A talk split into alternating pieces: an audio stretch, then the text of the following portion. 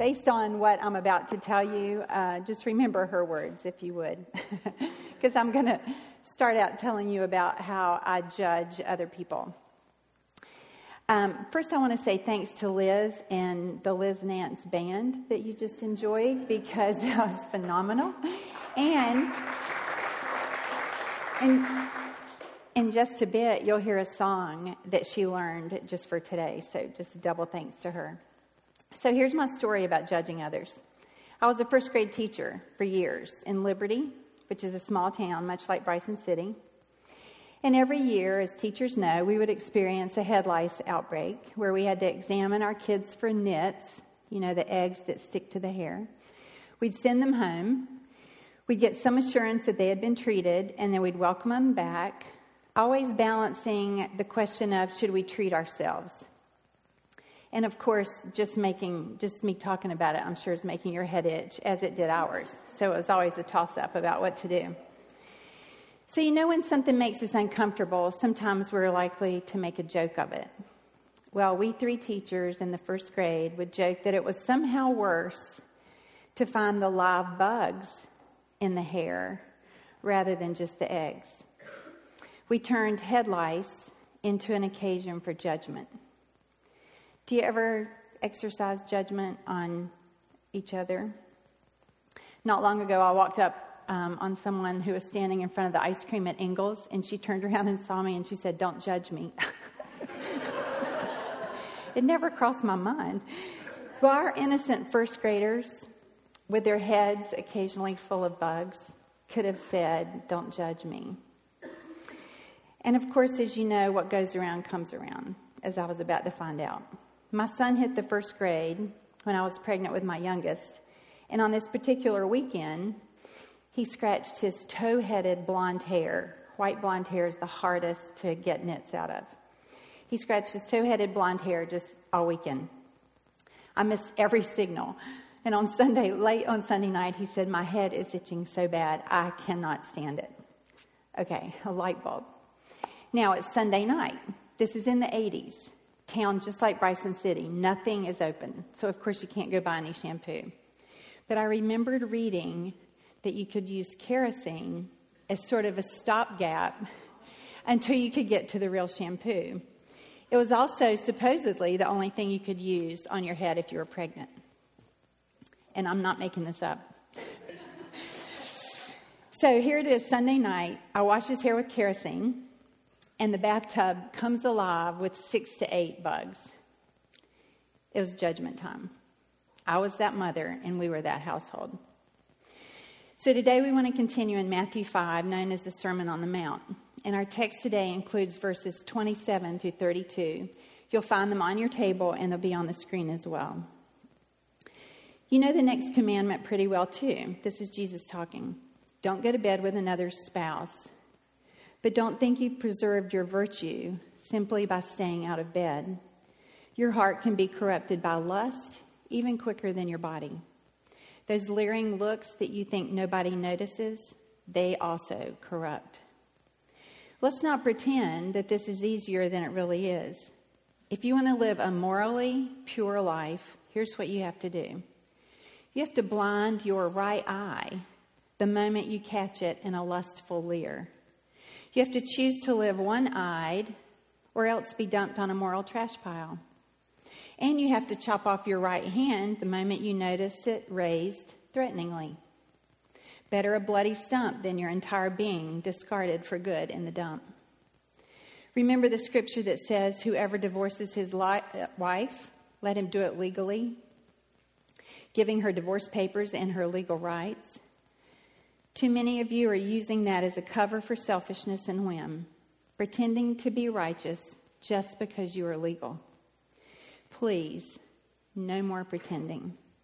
If you divorce your wife, you're responsible for making her an adulteress, unless she has already made herself that by sexual promiscuity. And if you marry such a divorced adulteress, you're automatically an adulterer yourself. You can't use legal cover to mask a moral failure. So Jesus sort of likes to blow things up, don't you think? Okay, let's review all the moral failures that just those brief six verses present to us going to bed with another person's wife, going to bed with someone else who is not your spouse, leering looks, imagining going to bed with someone who is not your spouse. Then it looks like what gets thrown in is the moral failure of raising your hand threateningly to another. I don't know if that means abuse or aggression. Making your spouse an adulterer or an adulteress by divorcing them. And making yourself an adulterer or adulteress by remarriage to someone who has been married before. Are you clicking off those things in that list that you're not guilty of? When Jeff asked me to speak this weekend, these were the next verses in the sequence. But he said graciously, You can talk about anything from the Sermon on the Mount if these verses made me uncomfortable. But from my point of view, as you're about to find out, I thought I was probably the only one of Jeff, Jody, or I who should speak on these verses because I am clearly divorced and remarried.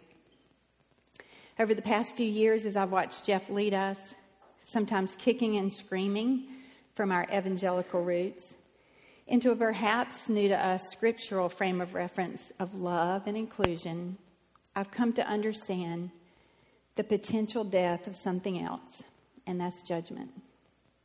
If you move toward God generated love for each other, you will not be able to sustain your secret life of judgment. Last Wednesday night here, Terry Hanna, the pastor at Bryson City Presbyterian Church, presented to our group on being a female in the pastorate and all that entails. And this question was asked What group of people have been the most critical of your position as a female pastor? Without hesitation, she said, conservative Christians.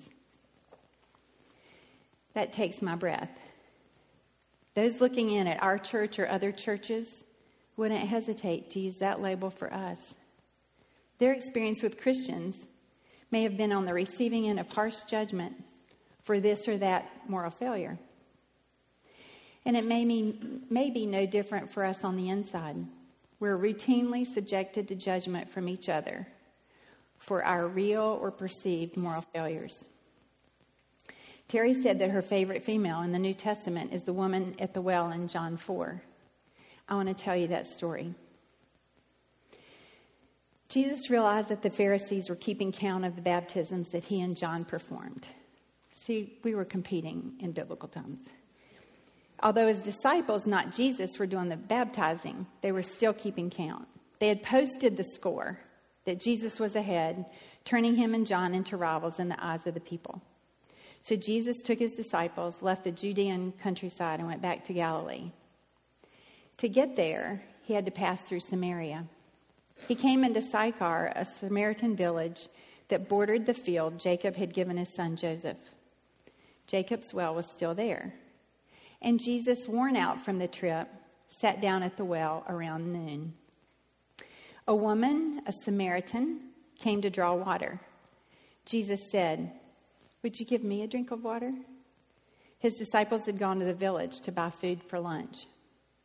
The Samaritan woman, taken aback, how come you, a Jew, are asking me, a Samaritan woman, for a drink? Because Jews in those days wouldn't be caught dead talking to Samaritans. Jesus answered, If you knew the generosity of God and who I am, you would be asking me for a drink and I would give you fresh, living water. The woman said, Sir, you don't even have a bucket to draw with, and this well is deep. So, how are you going to get this living water? Are you a better man than our ancestor Jacob, who dug this well and drank from it? He and his sons and livestock and passed it down to us? Jesus said, Everyone who drinks this water will get thirsty again and again. Anyone who drinks the water I give will never thirst, not ever. The water I give will be an artesian spring within, gushing fountains of endless life. The woman said, Sir, give me this water so I'll never get thirsty, won't ever have to come back to this well again. He said, Go call your husband and come back. I have no husband, she said. That's nicely put. I have no husband. You've had five husbands. and you're living with now is not your husband. You spoke the truth there, sure enough. So you're a prophet, she said. Well, well, tell me this. Our ancestors worshiped God at this mountain, but you Jews insist that Jerusalem is the only place for worship, right? Believe me, woman, the time is coming when you Samaritans will worship the Father neither here at this mountain nor there in Jerusalem. You're, you worship guessing in the dark. We Jews worship in the clear light of day. God's way of salvation is made available through the Jews. But the time is coming and has in fact come when that when you're when what you're called will not matter and where you go to worship will not matter as well.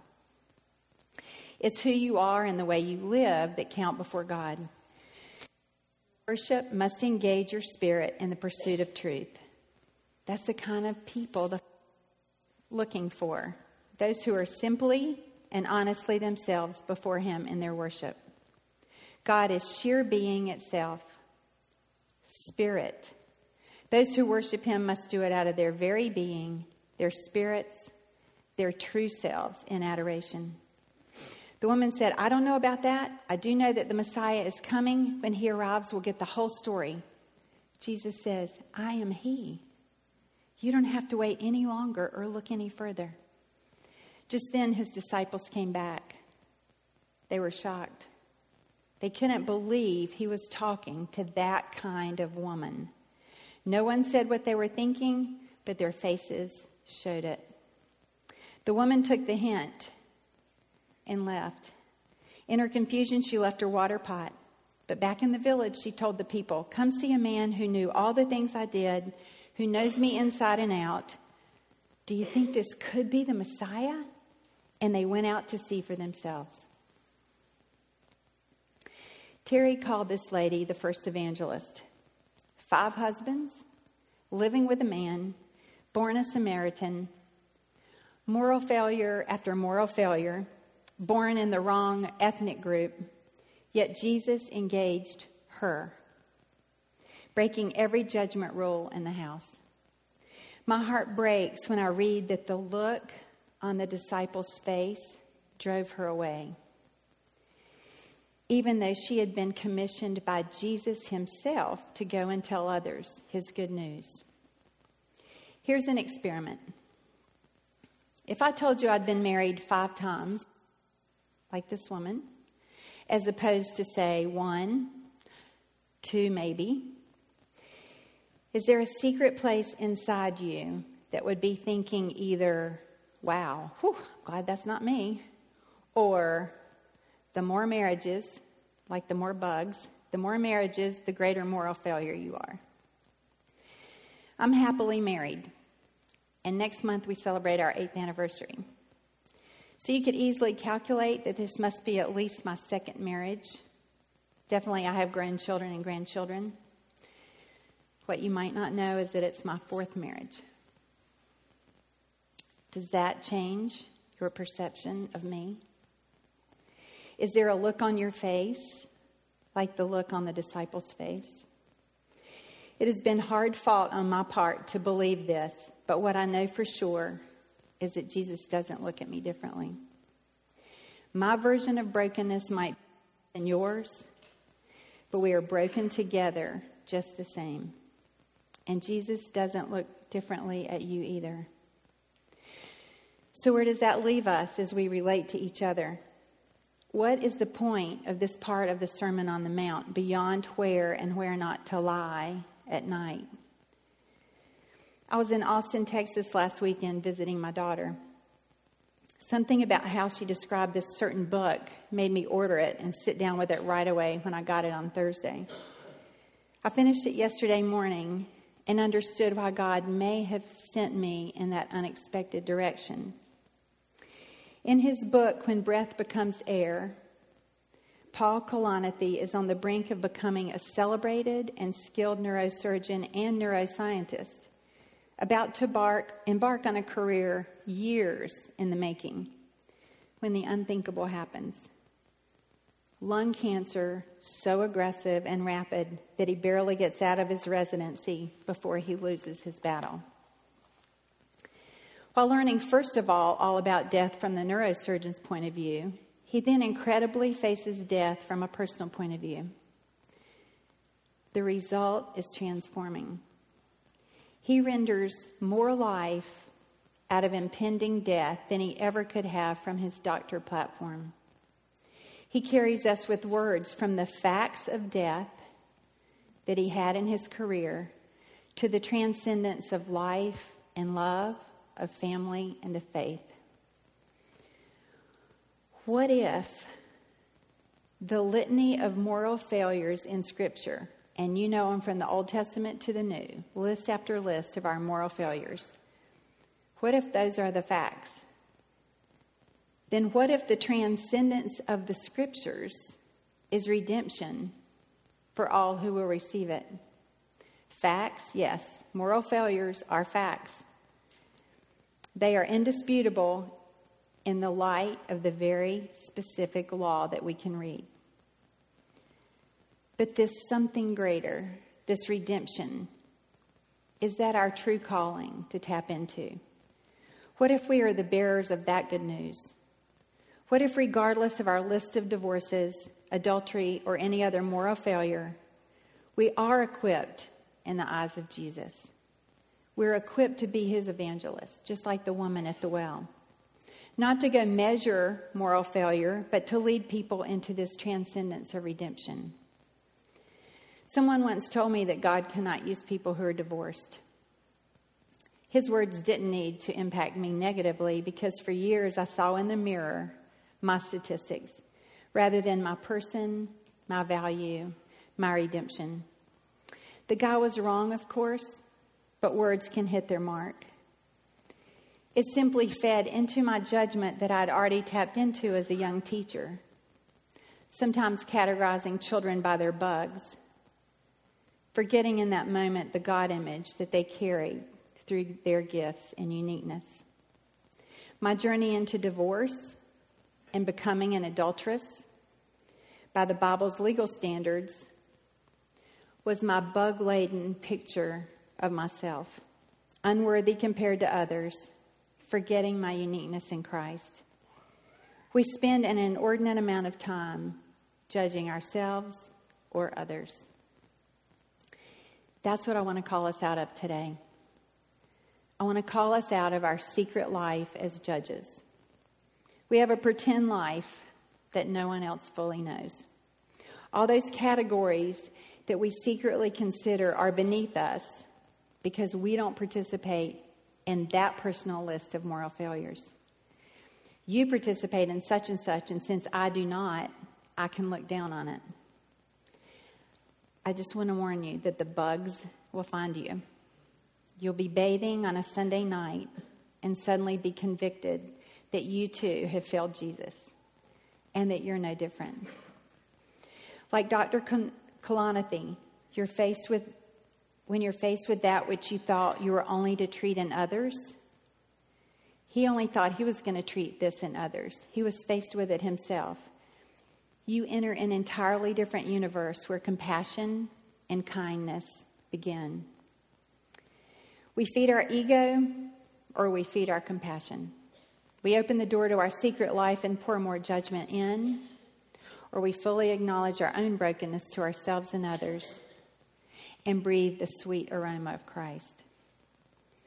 Secret lives of judgment are the death of churches. Terry Hanna from the Presbyterian Church said that people have left her church because they wanted her to speak more about moral failure and less about grace and love. She refuses and they go somewhere else. And Jeff and Jody have faced the same dilemma. It is the braver course to stand firm on how each of us brings brokenness to the table and each of us finds redemption. If we lay it down with honesty and conviction, then we're in this together. We're free to love and receive love, whereas judgment robs us of our responsibility to find meaning in life. We can extend the gift of you're okay the way you are regardless of your color of brokenness. So, are you the revealer of deep meaning and value of someone's life? Or are you the litany of criticism toward that person? Each of us is a doctor with our words and attitudes toward one another. We're life giving or we're life draining. Why would we orient ourselves toward life draining? Judgment is cancer. And when we visit it on each other and ourselves, we actually rob ourselves of the life that God has promised, the life that we can receive while we're still on earth. If we do the due diligence to pay attention to what really matters, judgment washes away along with the bugs that find us if we stay proud in this life. Sometimes I imagine that each of us is building a villa with our interactions toward others. One builds snarky and closed, secretive and dark, while another builds grace and light filled and easy and life giving. If God were to visit our neighborhood of villas, where would he feel welcome to stop for refreshment? As a church, we are a collection of people and their missteps. It makes sense that God would invite us to build each other up, inviting the journey to feel valued in the company of Jesus, like the Samaritan woman at the well. There's a couple in our church community who have been graciously public about how adultery invaded their marriage. They chose life instead of death for their marriage and their family. This is redemption at its finest and seems the reason that we even are together to find freedom in confession, to know that the bugs of secret judgment can be washed away, and that our energy can be fueled by love and acceptance. But it's the harder road. It is the road facing the death of our personal world of judgment. So I'd like to invite Liz back up.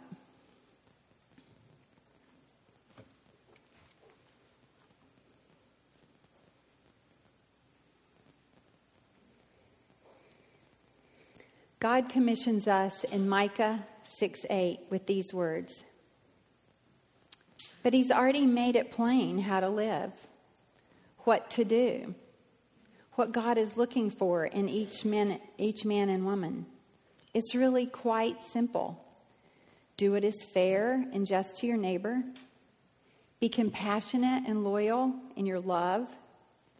And don't take yourself too seriously. Take God seriously. God never asks us to be his judges, but he seriously asks us to bear his image of love, carrying it to others, evangelizing with the good news that Jesus knows all about us and yet loves us just the way we are. That is life.